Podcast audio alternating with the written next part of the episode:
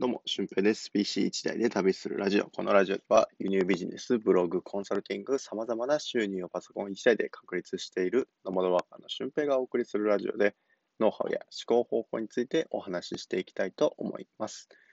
今日は5月の、えー何日ですか ?10 何日ですかね？まあ、月曜日ですね。はい。えーっと、あ、17日か。17日の月曜日ですね。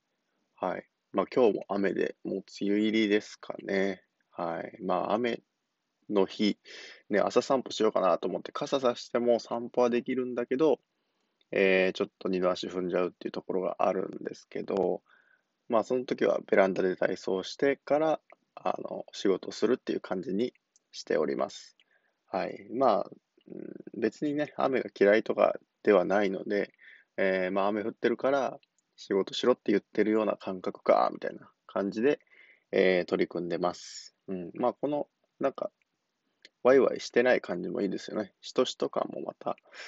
あの、集中できるような場所づくりになってるのかなと思うので、えーぜひ、あの、マイナスに捉えないようにしていきましょう。はい。で、今回はですね、副業を始めるべき、えー理由についてお話ししたいと思います。えーっと、副業はですね、えーまあ今ね、もう大手企業さんが副業解禁ということで、えーやってるところもたくさんあるし、まあかと思えばまだまだ副業してはいけませんっていう風な企業さんがあったりとか、副業禁止って言われてる企業さんですね。うん。で、どっちでもないような会社もあったりとか、まあいろいろあるんですけども、まあそれをなんで今、副業副業って騒がれてるのかっていうところですね。うん。多分、副業っていう検索のキーワードってめちゃくちゃ増えたと思うんですよ。うん。で、それを調べる人の60%ぐらいが18歳から24歳って言われてるくらい、今から働こうと思ってる方が、特に、えー副業っていう風な目線を持ってるんですよね。うん。で、あのーまあ、それっていうのは、まあ、税金とかそういうところも関係してるので、えーお伝えしたいんですけども、まず、日本っていう国は、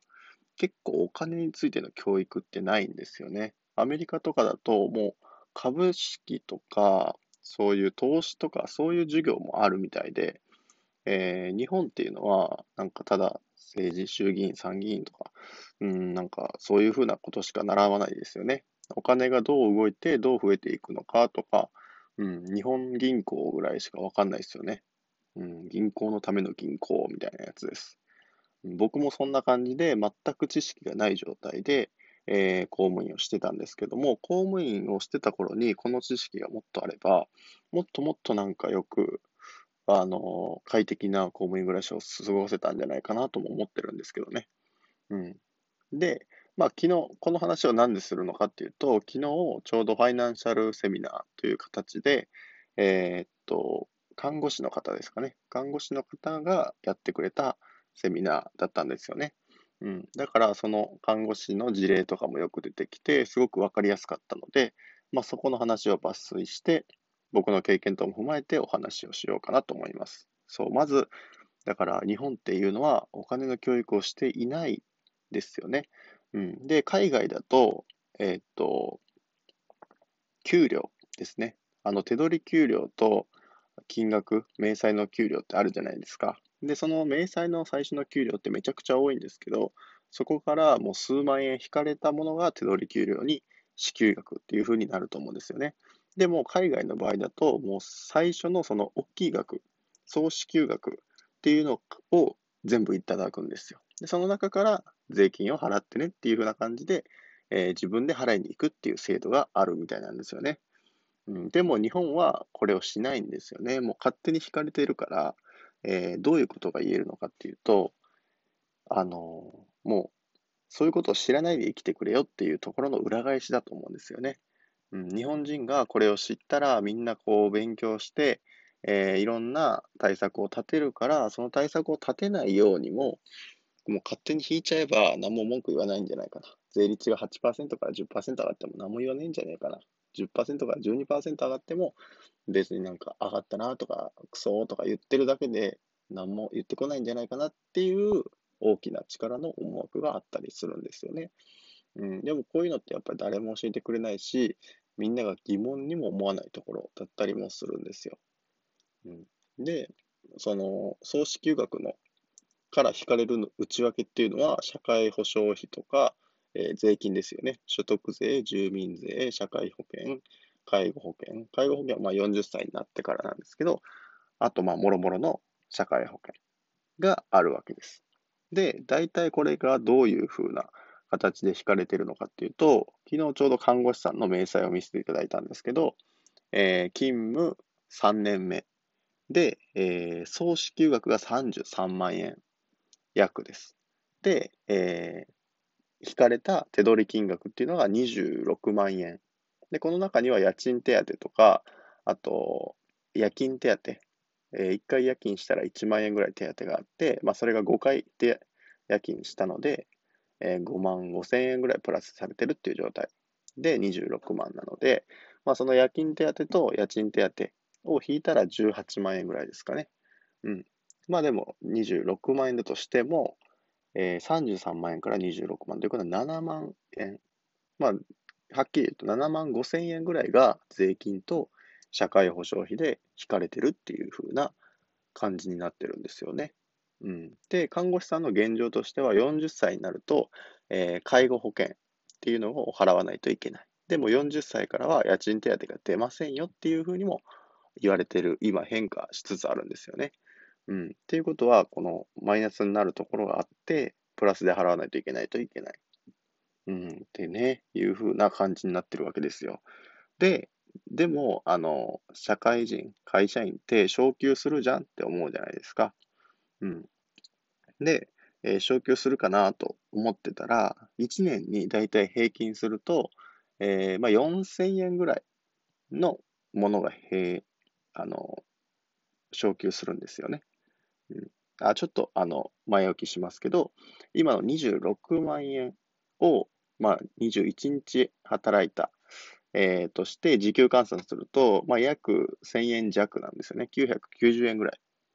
の時給が発生してるっていうふうなのが社会人なんですよ。で、えー、月に4000円の給料が1年ごとに上がると考えて、まあ、最大4000円ぐらいですかね。多分。その役職とかじゃないと、それぐらいだと思うんですけど、もうだんだん役職とかつかないと、4000円よりも上がらなくなってくると思います。うん。で、4000円だとすると、まあ、時給換算すると、時給19円が、えー、1年ごとに上がっていってるっていう感覚なんですよね。うん。で、それを見て大きいと考えるか、少ないと考えるかは、もう本当に人それぞれだと思うんですけど、えー、まあ、僕が思ったのは、この金額をね、もらっているだけでは、やっぱり豊かにならないし、えー、やっぱり自分のやりたいことっていうのはできないんじゃないかなって思うんですよ。うん。だから、えー、みんな副業っていうものを検索するんじゃないかなと思っております。うん、そこでプラス、えー、5万円の収益が取れるビジネスを始めたってなれば、その、すごいですよね。うん、月に4000円1年かけて4000円高めるのがやっとだった。なのに、それが月に5万円曲がる。10年以上の、えー、時間を自分で作り出したっていう感覚ですよね。うん、10年分の昇給を自分の一人の力で作り上げたっていうところが副業でできることなので、えー、もうぜひね、その、なるべくこうビジネスを始めるときは低リスクで、えー、まあ、帰りが大きいもの、まあないですけどね、うん。まあ、リスクが少ない、資金がかからないものをね、選んでいくとなると、やっぱブログとか SNS っていうふうなことになってくるし、えー、まあ、ちょっと、あの、貯金に余裕があるよっていう方は、輸入ビジネスとかすると、めちゃくちゃこう、結果出るの早いので、うん。僕なんか1ヶ月で、ね、4万円、2ヶ月目で6万円、3ヶ月目で11万円とかだったので、もうその何年分の昇給をしてるんだっていうぐらい、金額が上がっていったんですけど、まあそういう感じでですね、えー、日本っていうのはお金の教育をしないがあまり、えー、いろんなところからお金って取ってるんですよね。で、この金額が下がっていくかっていうと、全然そうじゃなくて、まあ、30年前とか40年前は、えー、年金っていう制度がね、あると思うんですけど、9人で1人の老人を支えればいいっていう風な感じだったんですけど、今はもう1.3人で、一人の老人を支える。だからもう肩車してる状態ですよね。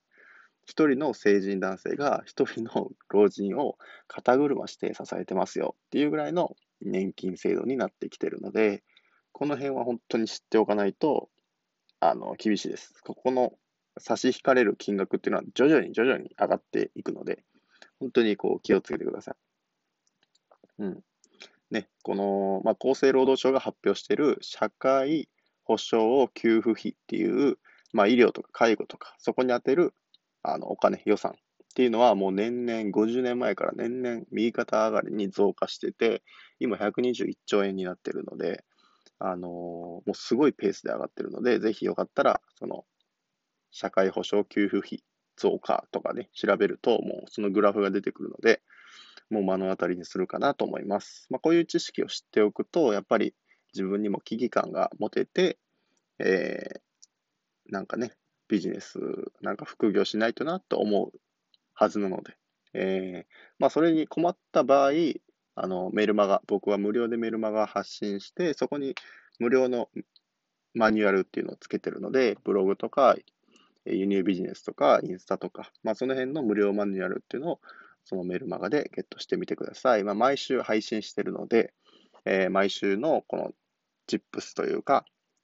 を得ることもできると思います。ということで本日の配信は以上です。はい。で、えー、合わせて聞きたいなんですけど、個人で稼ぐ方法について、えー、お話ししている回がありますので、そちらを聞いてみてください。ということで本日は以上です。また次回の配信でもお会いしましょう。今日もめちゃくちゃいい日にしましょう。楽しんでいきましょう。ほなまた。